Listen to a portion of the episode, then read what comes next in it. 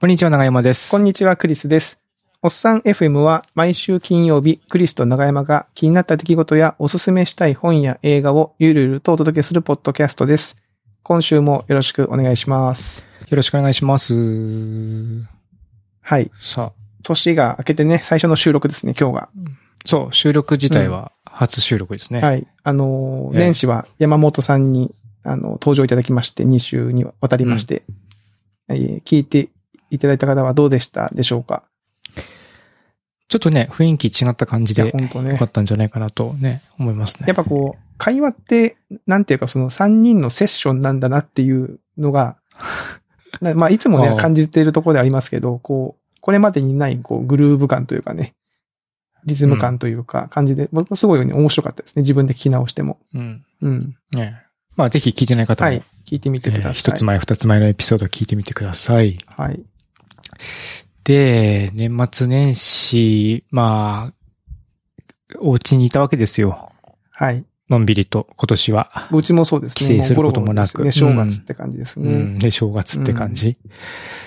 で、こう、久しぶりに、えー、ま、久しぶりにというか、忙しいっていうのもあって、こう、まとめて映像作品を見る時間がなかったんで、ちょっと年末年始にネットフリックスとか映画とかはいはいはい。見たいなと思ってたやつとか、ちょっと新しめのものとかを、まあ、チェックしたんで、その話をしようかなと。はい。私もね、実は結構、はい。あのー、たくさん見てるんで、ちょうど良かったですね。まあ、クリスさんは見てるでしょいや、だから、ね、最近ね、意外とそうでも、あの、ほら動画編集を12月やってたでしょ。う。ああ、そっかそっかそなっんかね、あ割とれ忙やしかってた時は、うんあんまり他のコンテンツ見えなかったんですけど、ちょっとああれがもうひと一区切りしたんで、はい。年末年始はそんな感じで過ごしてましたね。はい。で、まあ、ひえっとね、映画のって言うとね、まあ今更、まあ二つともめっちゃ今更なんですけども、いいじゃないですか。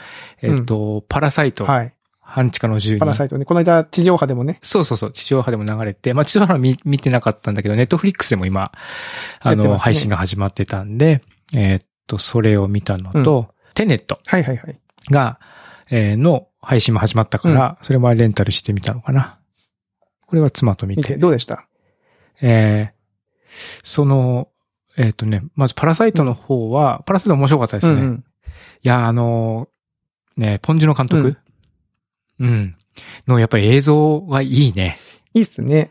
あのー、うん、なんだろうね、あの感じが。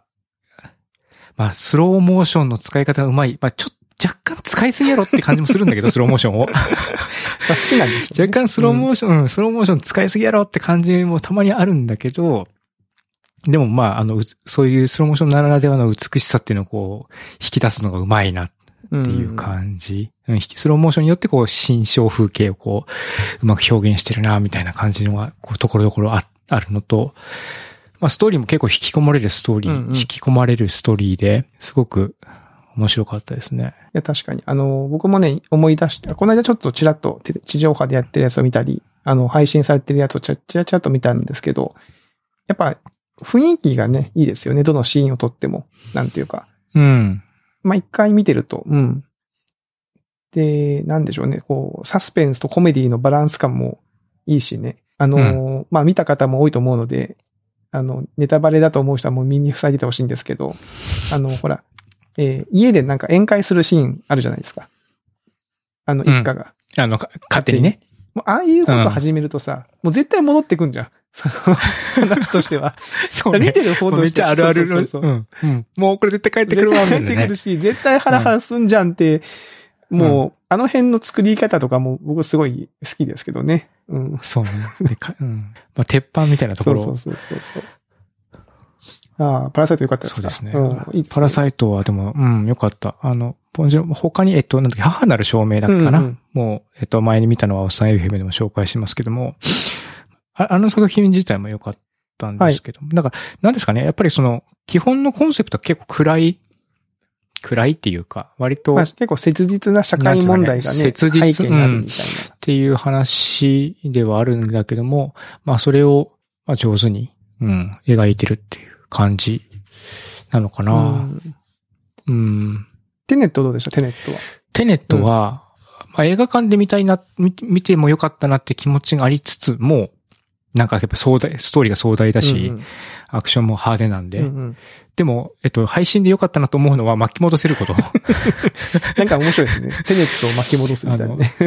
うん、す、すあの、わかんなかったらちょっと戻して、はいはいはいまあ、妻と一緒に見たんですけども、途中で急に二人、妻と二人で顔を見合わせて、あの、今、今どのぐらいわかってるっていう、この話の状態みたいな話になって、で、こう、ちょっと戻してみたり、説明したり、うんうんで、最後まで行ってもう一回見直したりみたいなことを二人でやって、まあそういう映像の楽しみ方ができるのが、まあ配信ならでは、配信っていううんかその後からね、オンデマンドで見れるならではっていうのもあるっていうのもあったし、なんか妻とそういう映画の見方をするっていうのもちょっと新鮮で面白かったなと思あっあ、てい一て。緒に見てっていう感じですか。うん。そういう意味では結構良かったけども、なんかわ、わかんないですね、あれ。一発だと全然意味わかんないなと思って。その、解説とかをされてる方、まあ、ぼ僕もわかんないとこありつつ、まあ、大枠のね、話は多分わかるじゃないですうか。ん。で、細かく考えていけばなるほどなとか思思ったり、あ、ここは多分その映画的な絵作りのためのこじつけだろうなとかあるじゃないですか。いろいろと。あの、ほうんら、うんうん逆う行んする人がなんか酸素マスクつけなきゃいけないとかっていうのも、ああれも完全になんかその分かりやすくするためでしょ、あれ。絵絵 的あ。に。そうね。 それだって言い出したら他の現象がみたいな話になっちゃうけそうそうそどうそう、よくなぜか酸素マスク、うんあれはまあわかりやすく、うんむしろすするるたためめののね。やつだろうなと思ったりはするんですけど、まあでもそのストーリーの全体像は、分かったとこと分かんないとこは僕もあやっぱりありましたよね。うん。あれ一発で見て、なんか、あ、いや、面白かったな、みたいになりますあれ。その、なん かね、いや、まあそういう、まあそういう人もいると思うんだけど、はいはい。だからな、結構、その、なその、ずーっとこの、にしかも2時間半でしょ、あれ。長2い。時間半の映画、ずーっと、なんかずっと観察をして、こう、なんていうの、頭の中で、前後関係をこう、仕組みを、なんていうの適、ルールを適用しながら考え続けなきゃいけない映画みたいなの初めて見たなって思って。め、まあ、メメン、いや、メメンとも似たような、似た、にちょっと違うけど、その、なんていうの、コンセプト自体時間をね、ぐるぐるぐるぐる回すって感じなんだけど、メメントはまだこう、乗っかってればいいって感じだだと僕は思ってて、うんなんだけど、テネットは結構自分側で咀嚼をリアルタイムでしていかないと、そうすぐ置いてかれれるみたいなのがあって、そこがなんかね、こう、なんだろう、いや、これ実はみんな普通に見てたら、 お俺は踊ってる人間なんじゃないかなと思うような、そう いう。いや実際分かりにくいと思いますよ。気持ちがあっその、まあ、そもそも主人公の名前もちゃんと明かされないっていうようなあ、そうそうそうそう。ベースがああるじゃないですか。うんあ。と僕も見てて分かんなかったのが、女性が撃たれて敵に。うん。で、その女性を治療するために空港に戻るっていうシーンがあるんですよね。はいはい、はい。なんで空港に戻んな戻んなきゃいけないんだろうって思ったんですよ。うん。確かに。なんでその場で治療できないんだろうなって思って、そもそも空港に行ってな何してんのって思ったんですけど、あそこ分かりました 僕も全然、未だに分かってないんですけど。ああ、あれ、あんま関か、え、関係あんのかな関係なす、ないよいね。や、あれだから、あの、あの人を助けるために空港に戻ったんじゃなかったでしたっけあ、そうなんだ。違ったかななんか、えっ、と、そうだったような気もするけど、僕もちょっとね、見たの、まあ、劇場で見たんで、ちょっと記憶がうろ覚えだけど、はい。俺最近見たけど全然記憶がうろ覚え たな。なんかそこが、なんへか、ーなんでだっけとか、あとその、確かでも確かに言われてみればそそう。の悪役が何がしたいんだろうな、みたいなところが よくわかんなかったりとかね、その、ああ、うんこの人は何をそうしたそうい人なんだろうな、んかみたあいな。の、最後のさ、なんか最後のやばくなる条件みたいなのもよくわかんなかったじゃなはいいですはか。いはいはい、わかんなかなっんか、その悪役が死んじゃうと、なんかそういう、何か機械が発動するみたいな話、設定があるけど、なんか、いやでも死んでる、今死んだやんみたいな、うんうんけど話進んでるし、なん、なんだろう、なん、なんだろうみたいな、そういうのもちょっとあったりとかはしたけど、僕ね、これね、あの、まあ、僕だけの話だと思うんですけど、僕は結構楽しめたんですよ。その劇場で初見、わからないながらも、これなんでかなと思ったんですけど、僕は多分ね、そういうのに慣れてるんですよね。あの、なぜかっていうと、最近、カイジとか、あの、嘘食い、嘘食い、嘘食いとかってあの、漫画とかあるんですけど、要はデスゲームというか、ゲームをして、負けたら死とか、うんうんあれね、僕読んでて途中でわかんなくなるんだけど、ルールが。なんか雰囲気で、 ノリ雰囲気で。だけで読んでるんノリで押し切っちゃうみたいな僕ね、結構。ななん、かそれに結構似てんなと思って。テネットもなんかルールとか、まあ、バクッとは分かってるけど、細かいところは、今どういう状況だっけが、ちょっとの、なんかね、本人たちは真剣にやってて、なんか、あ、真剣そうだなってのは分かるんだけど、うん。まあ、まあ、そうか、そういうシーンかっていう、なんか、ふわっとした雰囲気で理解してるっていうね。う。ん。だから終わった後にあの、解説記事とかも結構読みましたけど、なんか皆さん結構いろんなことを考察されてたりするじゃないですか。うんうん。で、しかもテネット確か、そんなにこうね、なんだ、大々的に試写会とかやってとかっていうタイプの映画でもなかった気がするんで、その、うんめちゃめちゃこ詳しく記事書いてる人たちってすごいなと思いましたよね。そんなに見たんかみたいな。うん多分何回も見たんでしょうね。うんしかも映画館の中って巻き戻しもできないし、メモも取りづらいしね。うんうん。これ大変だなと思って、はい、ましたけどね。うんいやー面白かったですか、でも。でもアクションシーンは面白かあっアたク。ションシーン良かったですカーね。チェイス、うん、カーチェイスのところもすごいなと思ったけど、空港の中でバトルする、もみ合いになるとこ ろあが、うんうんなんか、ふあの、すごく不思議なアクションシーンだなと思ったあけど。の、逆戻しと戦うみたいなやそつね、う、戻しのひ、そう、戻しの人と、うん。えっと、巡航の人とが戦ってる、うんうん揉み合ってるっていうのが、まあ、を見見てると、しかもなんかあれ、ちゃんと、そ事前に、なんですかね、えっと、あれを逆回転させても、うえっと、おなおその、ちゃんとそうなるように、えっと、振ありそ付うそうけ、そう振り付けして動いてるる、ななんていうの動くような動きにしたってかのを見て、わそこまでこう、こだわってうん。やってるんだと思って。なんかね、す YouTube とかごいに、な確かそういう動画がありましたよ。その、あ、そうそうそうそう。うん。見ました、見見ましましたた。そういうのちょっと、うんえいくつか当たってみて。そうで、もうわかんなかったから、うんちょっと解説も見ようと思って、YouTube でいくつかタイムラインみたいなやつを見て、あの、まとめて、なんか、樹形図みたいになってまとめてはいるはいやつがあったりとかして。ああとね、僕分かんなかったのが、あれですわ。あの、ふ映像もかっこよかったし、なんか凄そうだなっていうことで流しましたけど、あの、時間、逆光と順光で、なんか同時に建物をなんか爆破して、挟み撃ちにするシーンあるでしょ。なんか建物の下を爆破して、次上を爆破するのかな逆かななんか、うん。あれのうん意味がよく分かんなかったです。な、なぜそれをしたかったのかがよく分かんなくて。いや、あれは、あれでしょ。あの、そういうのが撮りたか ったんでだしけょなの。かな監督が。 うん、監督が。うん。あともう一つね、うん、ちょっとあの、なんか、これも好みの問題なんですけど、僕ね、その、クリストファー・ノーランのその、実際に CG を使わないリアリティってあるじゃないですか。あの、うん。ですはいはいはい。僕ね、CG を使った方が結構好きなんですよね。多分人、僕の好みとして。僕自身がん。映像的に。ということ、その、うんだからあの、飛行機がなんか突っ込んでって、ボーンってなるシーンあったでしょなんかあの、倉庫はいはいはい。うん。で一応前評判でもすごい、あの、すごい迫力でとか、なんか、結構そういう、すごいすごいって賞賛系のコメントばっか目につくんですけど、僕なんかね、思ったほどじゃねえなって思っちゃったんですよね、その、ああ、なるほど。あの、飛行機突っ込んだシーン。うん。ちょっとダイハードっぽかったですよね。あの、そうそう、これね、あの、ダイハード、ダイハード3でう、ん。長山さん覚えてますダイハード3。ええあ、の、地下鉄でなんかやるやつ。地下鉄のですね。あれうもんほら、地下鉄の、あの、地下鉄爆破されて、地下鉄がバーってこうホームになだれ込んでくるシーンがあるんですよ。うん。あれね、りました CG じゃなくて、本当に。うんに実際のそうですよね。なんかセッあト作ったね。れも、あれを見たときも、全く同じことを思ったんですよね。 そのなんかあの、週刊少年マガジンの冒頭とかの特集で、なんかそのダイハード3、ね、実際の、その本物の車両を使ったリアリズム溢れる映像みたいなのを、マイフォー版で見て、楽しみにしていってみたら、なんか意外とそうでもねえな、みたいな。そのうん。それ言うと逆にさっき言った、えっと、パラサイトも実は VF VFX めっちゃ使ってるっていうのが、後から見て結構びっくりしたっていうのがありましたね。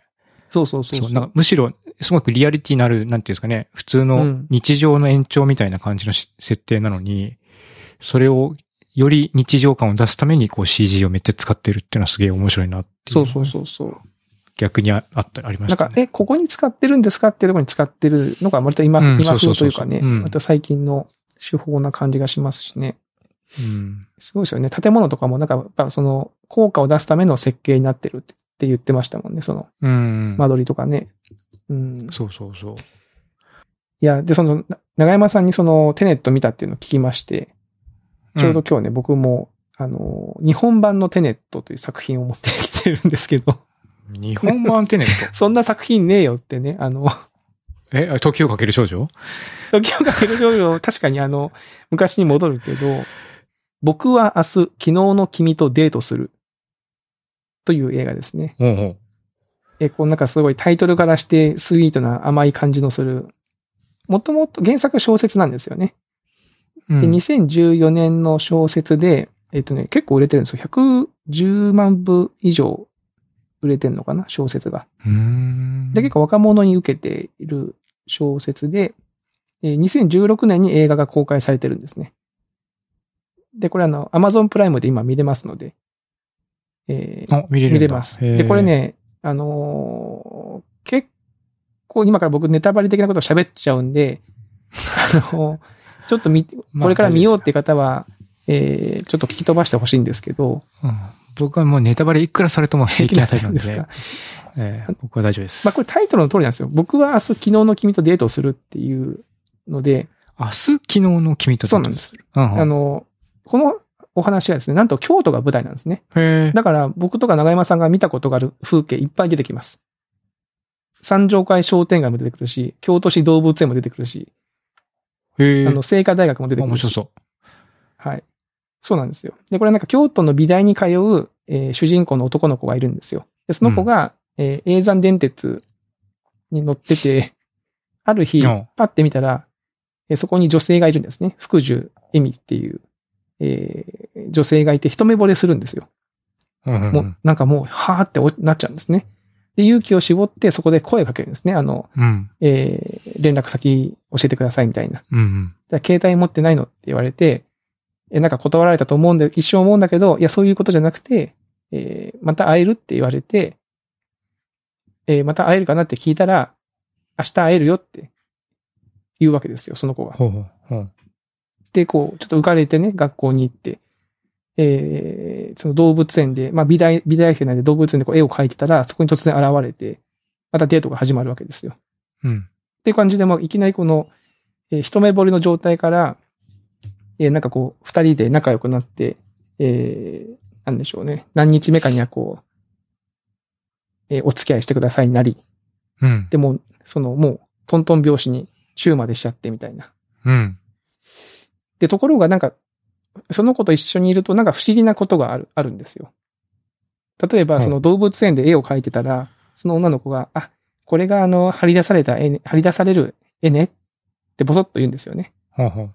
ただ、確かに翌日確かに先生がその絵をいいっつって、廊下に張り出してるわけですよ。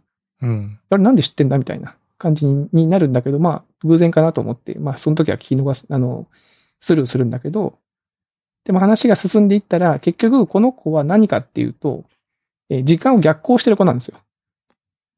おうつまあれり、だ。その回転扉の向こう側に行った人ですね。 テントウェアの向こう側にいたんだけど、ただテネットみたいに本当に逆行はしてないんですよね。あわかりますそのなんか、 それはそ変な歩れでき方しないんだねデートできるあ。うん。テネットみたいに逆行してるんじゃなくて、えっと、その一日一日単位で逆行してるんですね。うん一日一日単位一日、一日、一日の時間の流れは一緒なんですよ。朝から晩まで。えーうん0時から0時まで。あの、いわゆるテネット的な逆行はないんですよ。ああ、起きたら昨日になってるってこと。そうそうそう。で、起きたら、えー主人公の男の子は翌日になるんだけど、そのヒロインの女の子は明日になってるのかなあその、その子の時間軸では明日なんだけど、えー主人公目線の時間軸では昨日になってるっていう。ははは、あ、なるほど、なるほど。今、わかりました。わかりました言ってることが。はい。これがですね、で何かっていうと、まあ、パラレルワールドがあって、その主人公の普通の地球と違うパラレルワールドがあり、そこからやってきたってその子は言うんですよ。うん。で、その子と、その主人公の男の子とその女の子は朝からの縁がある、あることによって、5年ごとに30日ずつ会えると。ややこしいでしょ、これ。おお そこややこしい、そこややこしいな。はい。 で、この出会った時がお互いに20歳なんですね。はいはい。で、20歳の、20歳の30日間があるんですよ。うん。で、実はこの男の子は5歳の時に宝ヶ池の池で溺れてて死にかけてるんですよ。で、その時に女の人に助けてもらってるんですね。ははははは。で、その人が実は、その20歳の時に出会ったその女の子が15年後、35歳の時の女の子に助けてもらってるんですよ。なるほど。わかりますわかります、わかります。で、逆に、その女の子が5歳の時にお祭りでなんかその事故事故に巻き込まれるんだけど、そこで、その子を助けたのが、その35歳になった主人公なんですよ。はでおい、互いにお互いのこと、子供の頃の命を救い合うことによって、こういう不思議な断りが生まれたっていう、まあ、説明になってるんですけど、はで、こう5年ごとに、その、えー30日ずつ会えると。じゃあ、お相手の方はどんどんちっちゃくなっていくわけですね。まあでも、30日の相手なんでね、その 、まあちっちゃくなっていく。そうそうそうそう。でもえー5年ぐらいだなかんでしょ、だって。次会えるのが、だから20、20歳の30日をす過ぎたら、次は自分が25歳の時に、相手が15歳の時15に。な、そうでしょ。うん。そうそうそう。で、自分が30歳の時に10歳になってるみたいな、そういう感じですわ。ほーで、記憶ももちろんその、えー、相手の時間軸に沿って記憶を持ってるわけですから。わ、わかりますかねその、こっちから見たらどんどん情報が多き多くなっていくけども、相手から見てると情報がだんだん少なくなっていくってこ少となくなってると。うまあんそうそうそう。お互いにそうなってるっていうことで。なるほど。よく考えたね。はい、はなるほど。っていうので、まあ恋愛ものなんで、まあ、その男の子はその仕組みにね、途中で気がついて、もうその女の子の子がもう好きで好きでたまんないから、もうなんかすげえもう絶望を味わうわけですよ。こんなに俺が好きなのにみたいな。確かにね。その、まあ、一緒になれ、一緒になれないわけですからね。なれないし、うん。なんだよって思うんだけど、よくよく考えたら相手も同じなんですよね。うんうん。で、相手はそれが分かってて自分の初日、相手にと、自分にとっての初日は相手にとっての最終日なわけですよ。そうですね。うんうん。みたいなことを振り返って、はって思うみたいな、まあそういう話ですね。あはい。で、なんかね、この、同じ時間を逆行するっていうネタでも、全然違うなと思って、 テネットと。ーそうですね。うんインドとかロンドンとかにそん飛んだりしないですもん本ね。当にしないでしょ。ワールドワイドに行かないからね。もう、あくまでも京都のその、ね、ローカルな中で、うんえー京都の名所を巡りみたいな感じで終わりますんで、はい。まあ、今ね、僕が喋ったこと以上の情報は、えー情報としてはないですからね。あとはそ のストーリーの、スなトんーリていーのうか、ね機微というか、演出とねうんう人ん人生の機微とか、うそんの辺を見てもらったら、えーいいと思うんですけど、はい。まあ、みたいな話を見まして、これがね、めちゃめちゃ評価が、あのー、Amazon プライム上のレーティングでめちゃめちゃ評価高くて、うーん。なんか星がね、5つ中4.5ぐらいついてましたよ。マジですかしかもね、投投票数が900何件投票されてたから。もう最近でも Amazon でそういうレビュー見るとちょっと怪しいと思っちゃう癖が最近あるんですけど、大丈夫です いかや、それは、それはあの商品のやつでしょ、そんな。 そんな、どっかの、ね、あの、なんか、そういう商品じゃないですか。いや、そうじゃなくて、うんまあ、なんか多分レビューとかは、まあ多分 Amazon プライムを使って映画とかを見てる層の方たち、若者層に受けるっていうことななんだとは思うんですけど。あーでも確かに Amazon プライムのレビューって言葉遣い若干若いなって感じのレビュー多いですもんね。おいおい、うん。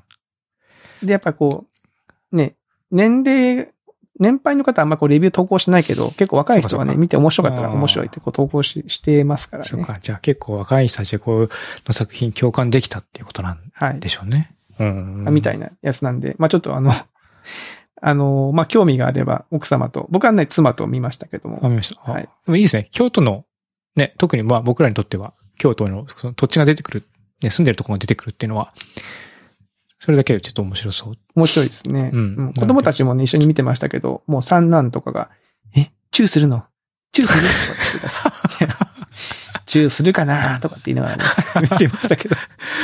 あ、もうそんな感じなんです ね。なんかね下の子ねうん、ちょっと下の子はなんかそういうおませさんなんで、そういうの気になったみたいですけど、はい。あみたいな映画でしたね。はい。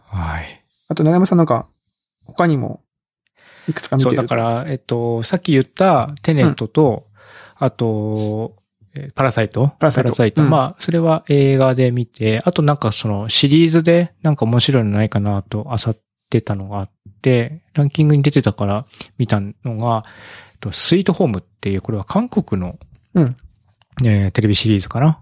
うん、なんかサムネイルがこう、怖かったん、怖そうな感じだったから、あ、怖いやつだなと思って、ちょっと、はいはいはい。あの、見てみたんです。ちょっとなんかあらすじ見てみたら、ちょっとこう、何ゾゾンビ、ちょっと凶暴系のゾンビみたいな感じっぽいうん感じの演出だったから、あ、もしかしたら好きな感じなのかなと思って、うん。えーみ1話だけ見たんですけど、うん。えっ、と、簡単に言うと、まあ、マンションに、まあ、す人たちが住んでるんですね。うんうんうん、たくさんの住人がいるんですけども、なんかこう、ところどころ様子がおかしいっていうところが始まって、で、まあ、主人公格の人は、えーいじめられっ子で、ご両親をさらに事故で亡くして、一人ぼっちで生きていくために、まあ、そのマンションに、まあ、そのマンションちょっとまあ、多分低所得でも住めるような部屋なのかな。うん。ちょっとこう、まあ、ボロボロな、ボロボロなんですよね。で、そこにこう来て、で、部屋に引きこもって、もう死ぬしかねえかなとかってやってたんですけども、うん。うん。でそこに急になんか隣の人がピンポンピンポンって夜中に鳴らしてきて、なんか様子がおかしいみたいな感じだと思ったら、それがこう、表変して、うーで、ん。こう、なんだこれ、などうなってんだと思ったら、まあ別なシーンで他の住民がこう襲われて始めたりとかっていうので、えーこう、世の中にモンスターがはびこりまくってる。ほうほうで食べられると、まあまあ食べられるとじゃないのか、なんか感染してると。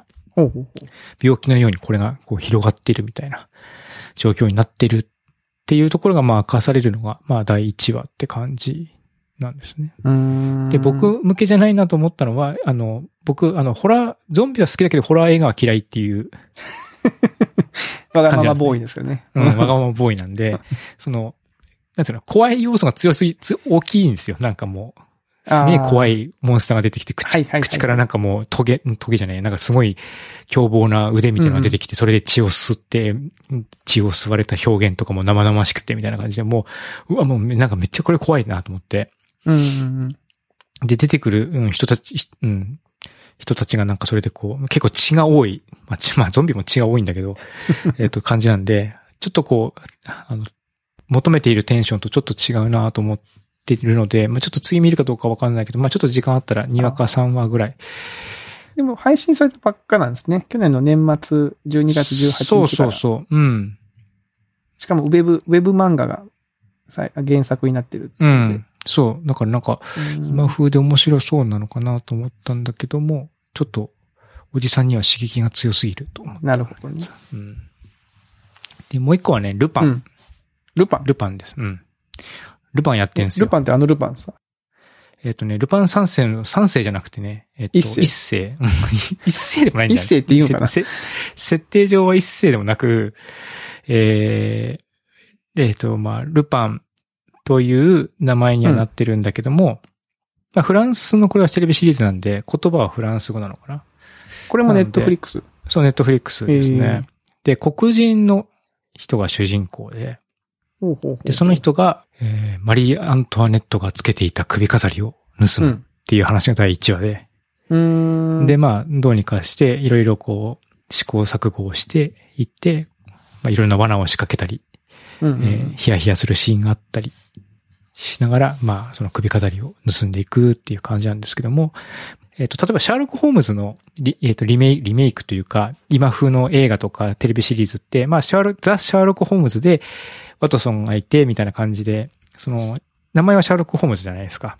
うんうん。がな本人じゃないですか。で、それをちょっと現代風にするとかみたいな感じなんだけども、この作品は、えっと、アルアルセーヌ・ルパン自体は、えっと、物語の人としていて、まあ、それを、えーち父親から本を譲り受けて、で、まあ実はその父親はちょっとあらぬ疑いをかけられてしまって、自殺してしまうんですね。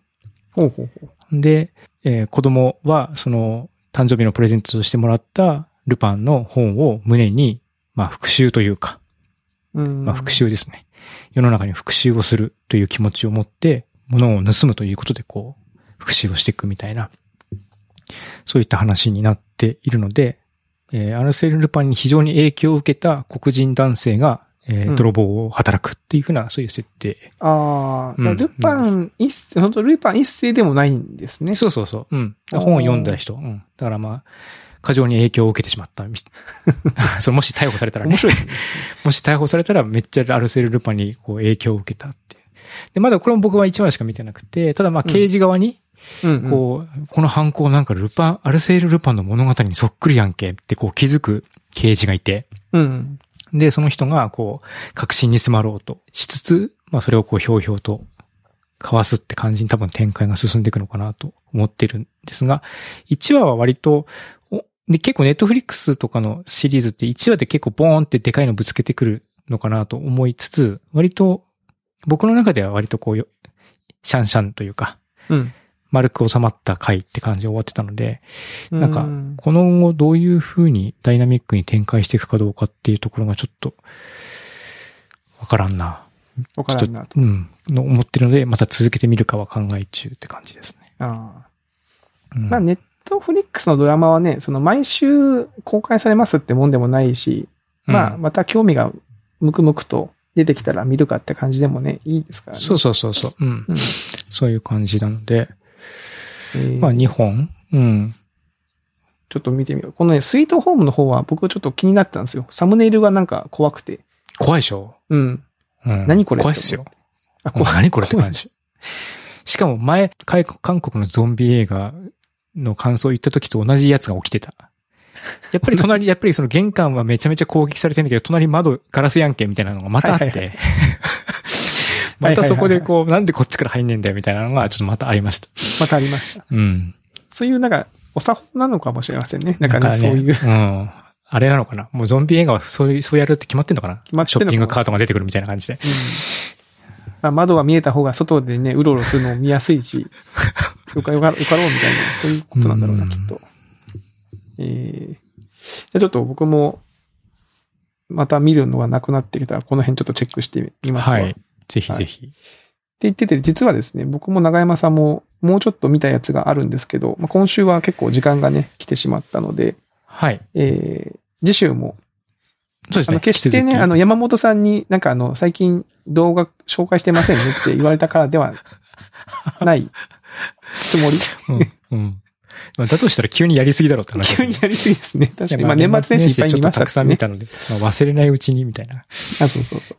ってことなんで、はい。えー、ということで、あの、まあ、今週のおっさん FM はですね、このあたはりいとさせていただこうと思います。それでは、えー皆さんまた来週お会いしましょう。さようなら。さよなら。